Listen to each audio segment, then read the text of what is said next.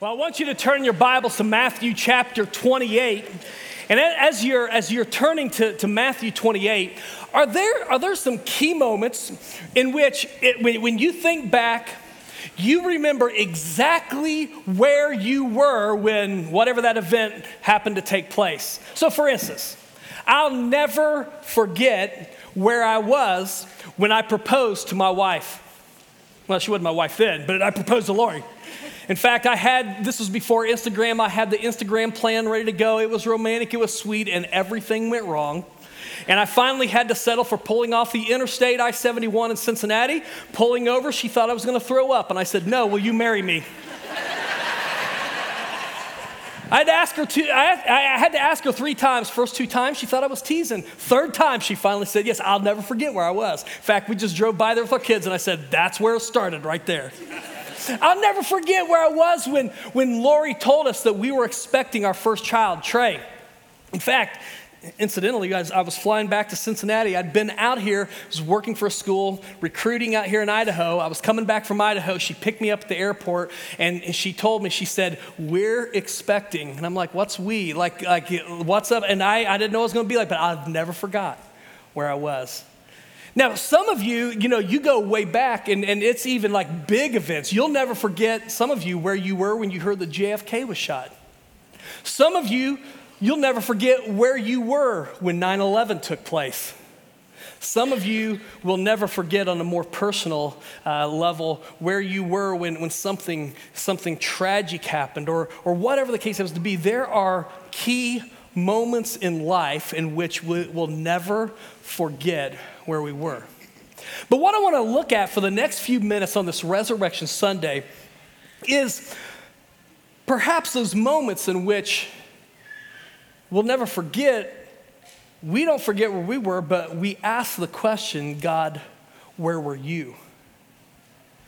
You know, sometimes it's, it's in the national tragedy, like the, the shooting in Nashville, that tragic situation. Immediately, I, I heard it on, on, on TV, uh, on, on news reports and all that sort of thing. They're interviewing people, and, and the question inevitably comes up where was God?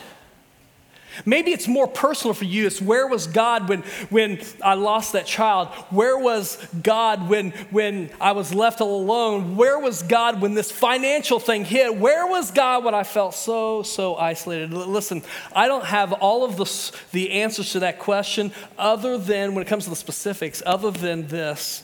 I believe as we look at the story of Jesus Christ, we understand that what we celebrate today is not just an event, but it's a present reality. I think what we're going to see over the next few minutes is this changes everything. And so if you're taking notes and, and maybe you're following along on the app or, or maybe you have a message guide, let me just give you my big point and then we're going to break this down. I want us to understand that Jesus is still in the story. I want us to understand that Jesus is still in the story. So we pick up our reading in Matthew chapter 28. It says, Now after the Sabbath, that would have been Saturday, uh, now after the Sabbath, toward the dawn of the first day of the week, Mary Magdalene and the other Mary went to see the tomb. Now here's the deal they knew where the tomb was because they had been at the cross They'd watch them take Jesus off the cross. They watched them put Jesus in the tomb. They, know, they knew exactly where it was. This wasn't like a case of mistaken identity. They knew where the tomb was. And so they went to see the tomb. And, and then it kind of goes back in time. This happened before they got there. Behold, there was a great earthquake, for an angel of the Lord descended from heaven and came and rolled back the stone and sat on it. His appearance was like lightning, and his clothing white as snow. And for fear of him, the guards trembled and became, like dead men. But the angel said to the women, Do not be afraid. Too late. Do not be afraid, for I know that you seek Jesus who was crucified. And guys, verse 6 is why we have showed up today to throw the biggest party. Literally, as a Christian, this is our day. When we, when we hear the response of the angel, he said, He is not here, for he has risen as he said. Come, in essence, come see for yourself the place where he lay. Then go quickly and tell his disciples that he's risen from the dead, and behold, he's going before you to Galilee. There you will see him. See, I have told you. So they departed quickly from the tomb with fear and great joy and ran to tell his disciples. But as they were on the way, it says, Behold, Jesus met them and said, Greetings. And they came up and took hold of his feet and worshiped him. Then Jesus said to them, Don't be afraid. They're like, Man, people keep telling us this. Do not be afraid. Go and tell my brothers, this is the second time this has showed up too, to go to Galilee, and there they will see me. Verses 11 through 15 kind of give us, uh, you know, an inside view to the cover up that happened because the high priests and, and all the Jewish rulers, when they heard that there was an empty tomb, the soldiers just showed up. They're like, whoa, whoa, whoa, whoa, we can't let, we can't let this uh, get out. And so they, they paid off the soldiers, put together uh, another story to be spread around because they did not want people finding out that Jesus was alive.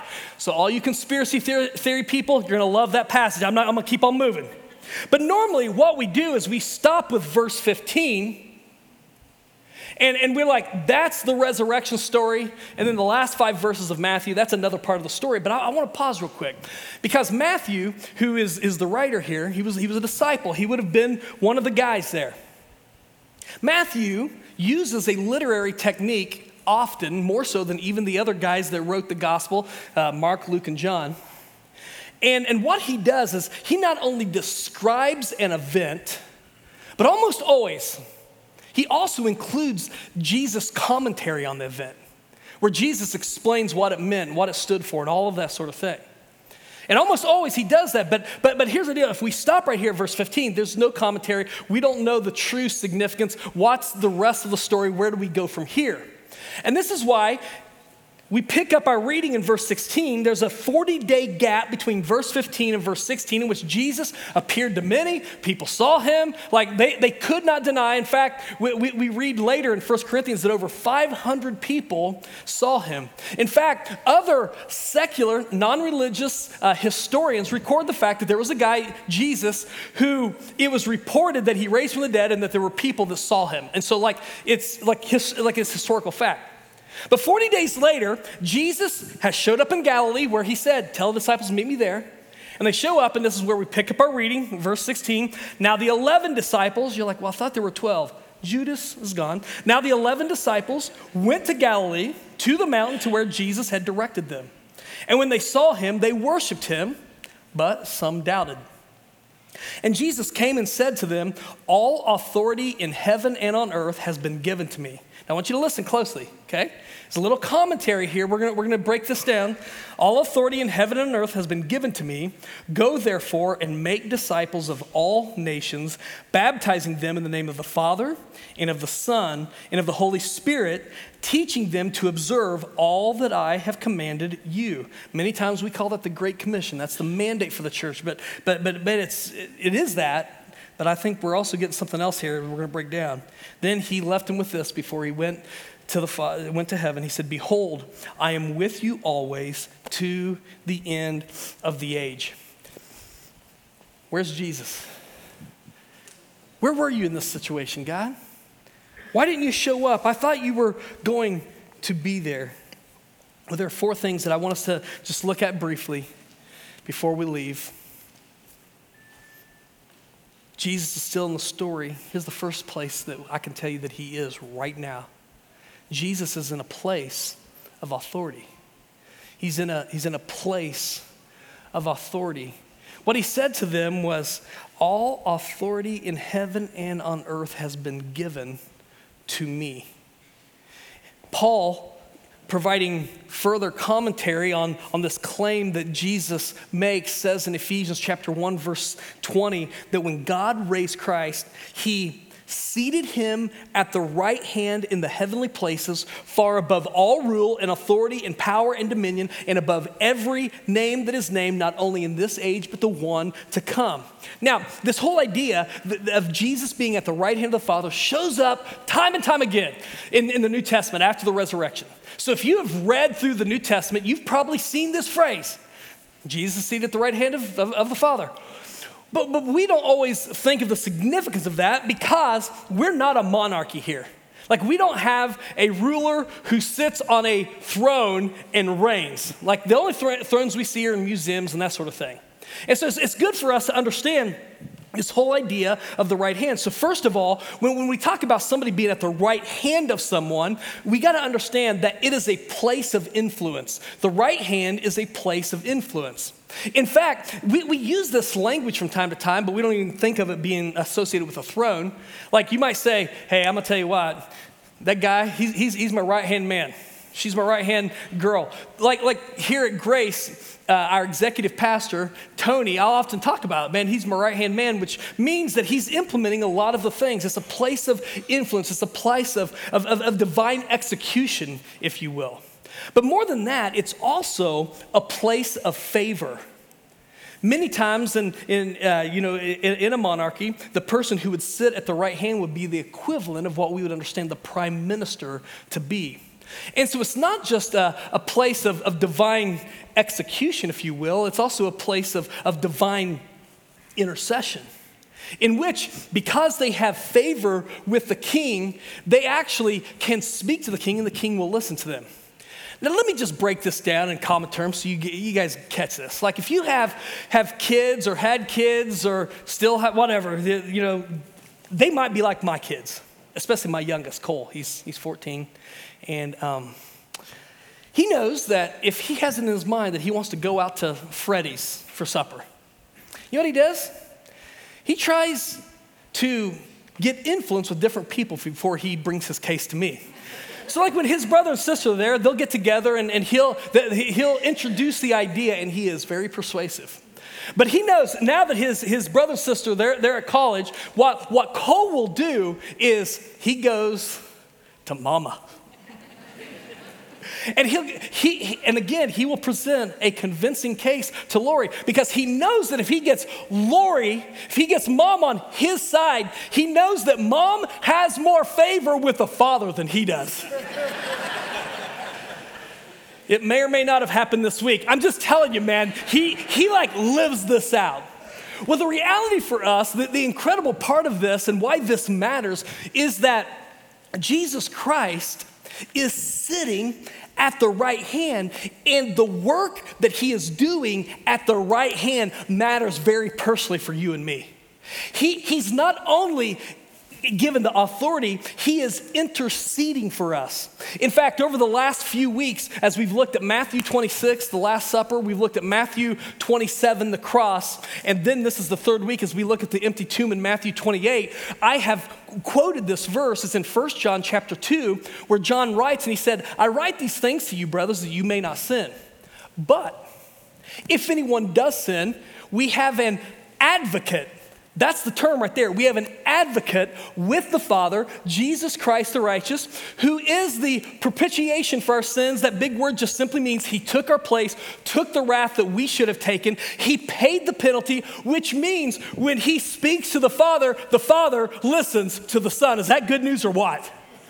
And so, what this does is the fact that he is in a place of authority, literally, what we've got to know is, is, is this Jesus is large and in charge. There's never been a time that he's like, oops, like it's never happened. never happened. And so what happens is the, the, the fear what if I'm alone in this? No, no, no, no. He is in control. Literally, it, it turns to this calm fearlessness. He's got it. But it's not just that, it's in Matthew 28. Jesus is wherever he's being talked about. And this is when he said, Go therefore and, and make disciples of all the nations, baptizing them, teaching, and, and you know, the name of the Father, Son, and the Holy Spirit, teaching them to observe all that I've commanded you. It's really a simple command. He said, just go tell people about me. Tell people what you've seen. Tell people what you know. Tell people what you've experienced. Go talk about me. And so, as people do this, it's interesting that, that in the New Testament, what we read is that something powerful takes place. Jesus shows up wherever people are talking about him. You're like, where? Okay, since you asked. Ephesians chapter 2. Really interesting verse here. Ephesians chapter 2, verse 17. Paul is writing, he, he's writing this letter to uh, a church or a group of churches in, in uh, Ephesus, which is in modern day Turkey. And he says, he says to them this He says, Christ came and preached peace to you. In other words, he came and, and talked about that you can have peace because of his work on the cross. He came and preached peace to you who were far off and peace to those who were near. Now, if you've studied the gospels or, or you know the life of christ what you know is that jesus never never went to turkey his ministry was primarily in galilee he, he ministered in judea he did not go to turkey how in the world can the apostle paul say christ came and preached to you it's because jesus manifests his presence through the proclamation of the gospel which means that, like, this, this, this book is not something, you know, we blow the dust off. Uh, kids, I want to give you a history lesson, you know, like at Christmas and Easter. No. Like, literally, what this means is when we show up and, and we, are, we are testifying to who Christ is. We are testifying to the gospel. We are remembering the truth of this. It means that Jesus is meeting with us through his word, which gives great value, it adds great value now to what takes place when we get together for Bible studies, life groups, or we're just hanging out talking about what God has done. Literally, He inhabits the proclamation of His gospel because Jesus shows up.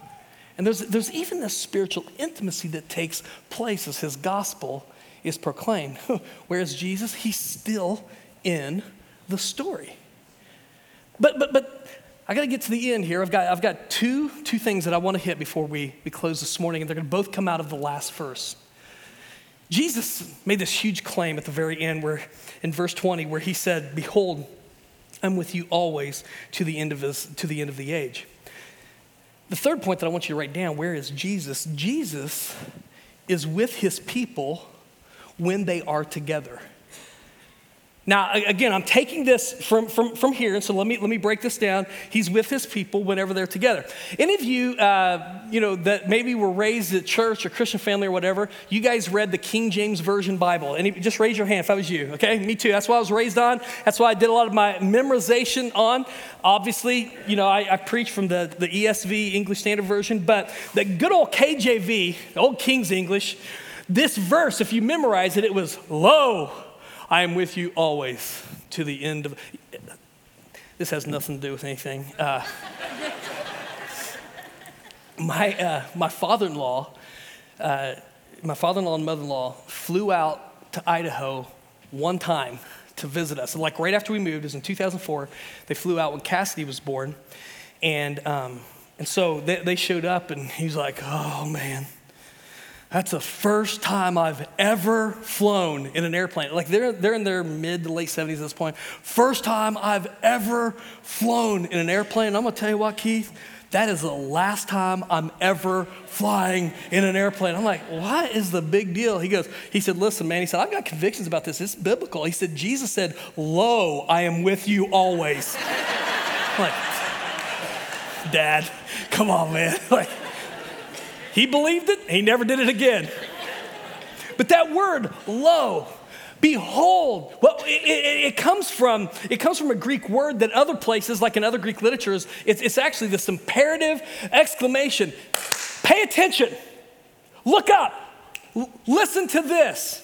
What jesus says man I, I, want, I want you to listen to me. And so that word behold is it's grabbing our attention I am with you always. Now hold on, I got, I got to look at that word you. Like if you if, if English is a second language for you, man, you know how difficult it is when it comes to that word you. Even when you hear it, you know, is it talking about a little sheep? Or, you know, what, what is it we're, we're talking about? Y-O-U, it can be singular, it can be plural. And so when we read this, we're like, oh man, when we're, we're backed up in McDonald's and we've been waiting for 20 minutes and you're like, oh, Jesus, I know you're with me and I'm glad you are because I'm going to do something if you are. Like, like, yeah, I mean, like there are other places in Scripture that talks about Jesus being with us.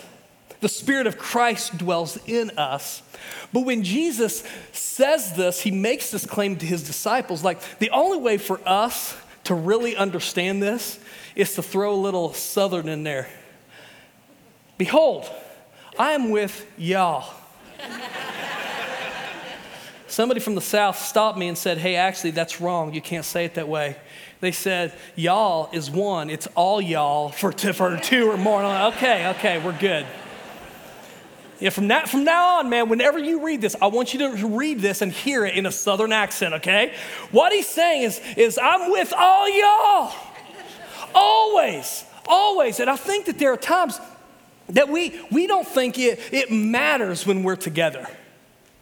But can I tell you that when we're together, Jesus shows up? When two or three agree together, you know, there's the old legal part, uh, phrase that's in Scripture. He says, I'm I'm gonna show up. But, but, but listen, you know, Barna, uh, George Barna, he owns a research group, and they, they, they did a, a survey a few years ago. And it was for just those who were professing believers. And they asked the question uh, what has been most important, or what are, what are the 10 most important things in your walk with, uh, with the Lord in developing Christ likeness? Worshiping together never cracked the top 10. In fact, 50% of all respondents said that it is of little or no importance. 80% of those under the age of 40 said it's of, of no importance. Gathering together, worship. Now, here, I, listen, I'm a pastor, so you're like, of course you're going to disagree with that. Honestly, it doesn't matter whether I disagree with it personally or not. I, you should not care what I think. All, all I'm saying is that's not what Jesus thought. That's not what the Apostle Paul thought when he wrote about the importance that we're all members one of another. It's not what the Hebrews writer thought when he was, he said, don't, man, don't forsake the, the assembling of yourselves. There's something powerful. And it wasn't that we just, hey, we do this because we feel good about ourselves and we check the box and, and it's some ritualistic uh, thing that we do. No, no, that's not it at all. No, it's that, that Jesus said, I am with, again, I'm, I'm going to keep using the language, all y'all, when you're together. And I'm going to be with you always to the end of the age. Why I think this is significant is that sometimes when we try this Lone Ranger Christian thing, we never truly get to know Jesus as we can fully as we're in community with other believers. I can't tell you how, over the years, God has used the influence of men and women who are walking with Him. I've, I've seen Jesus in their lives. I've actually learned more about what this looks like. It's not just, just this, this incredible, cool thing that happens when we corporately worship together, we sing together, we pray together. No, as, as, as I sit down with a, another, uh, another believer, we eat together, we hang out. There's just something powerful that takes place, in, e- place, place even through friendship. Jesus said, I am with you always to the end of the age. And when we ask our, we're, we're asking the question, God, where were you during that divorce? Where were you when I lost my spouse? Where were you when this tragedy happened? Don't miss the fact that God usually doesn't manifest himself supernaturally. He shows up in the people that mowed your yard, that brought a casserole, that came in and they didn't try to give you a stupid answer for why the tragedy happened because we don't know. They just literally put their arm around you and they let you cry. They were the people that were there when you needed to vent. They were the people that did not judge you, they just loved you. That was Jesus showing up.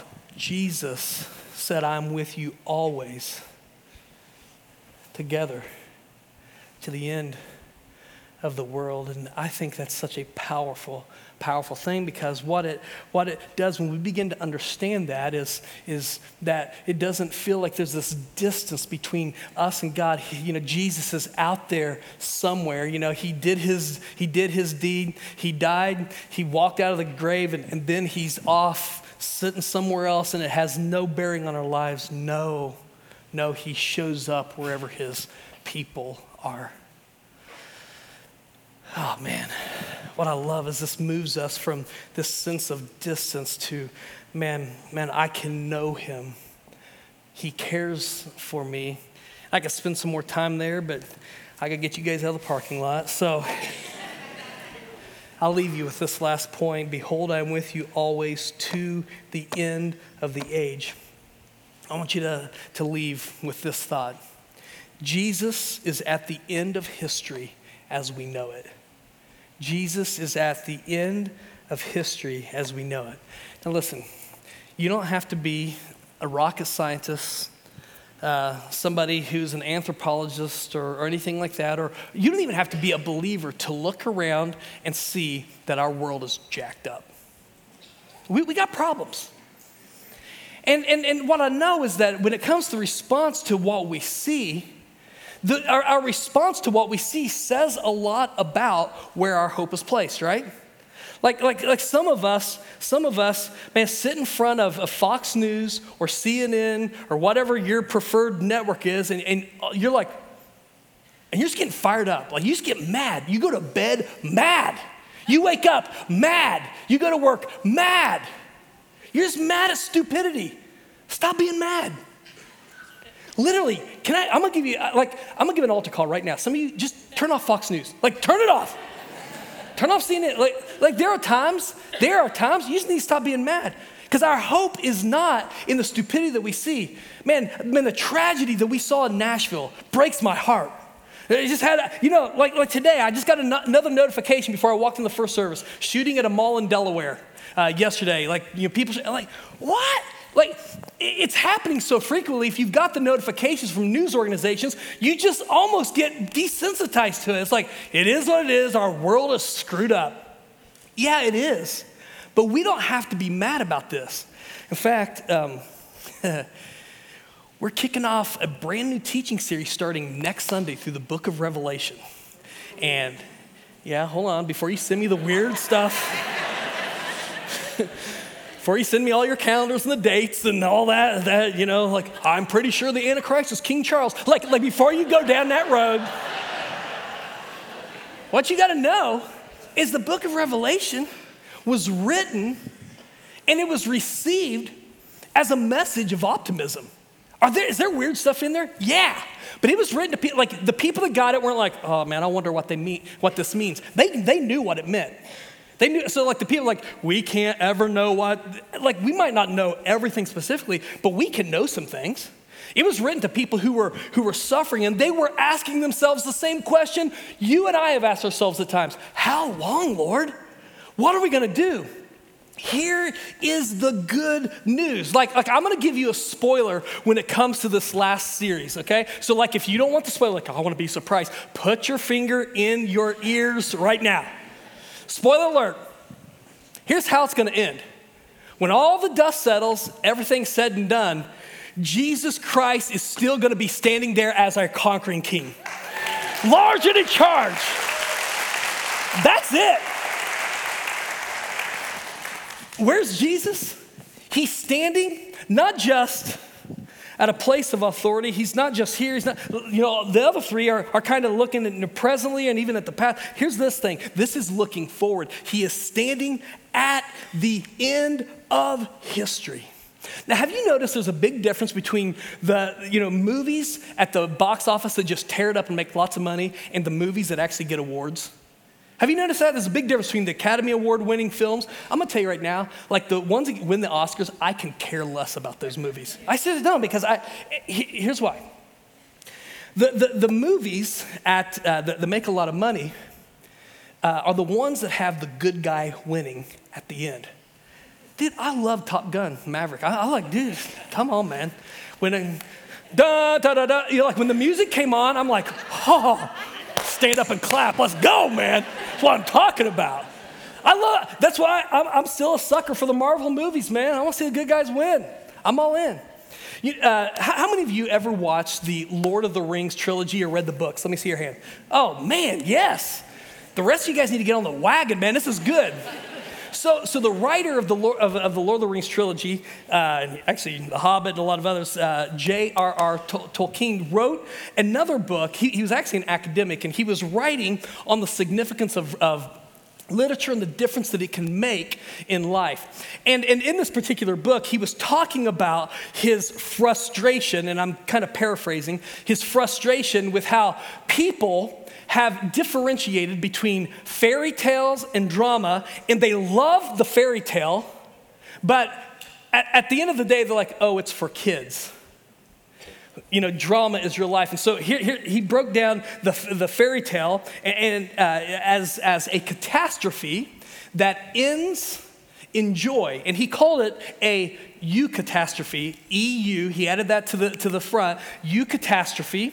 And then drama, which is his definition, a catastrophe that ends in tragedy. He called it dyscatastrophe, D Y S. And he, he different, differentiates the two. And he says that, that a lot of us, we love the, you know, for him it was books. He said, we love the books that, that, that are, the, are the fairy tale. But what we think is that those stories are for kids because life is a drama. Because when catastrophe happens, we're so cynical because of what we've experienced. We're like, oh, it's just going to end in tragedy. So while we like the story, for us, we don't believe the story because it's just a distraction from real life. He makes the case that for the Christian, there's nothing better than for us to realize that life with Jesus Christ alive, it is the fairy tale. The fairy tale, not the drama, is the ultimate reality. In fact, when the world says life isn't like that, the universe doesn't work that way, Jesus Christ is like, oh, yes, it does. I'll tell you what the world is like. The crosses are swallowed up in a resurrection.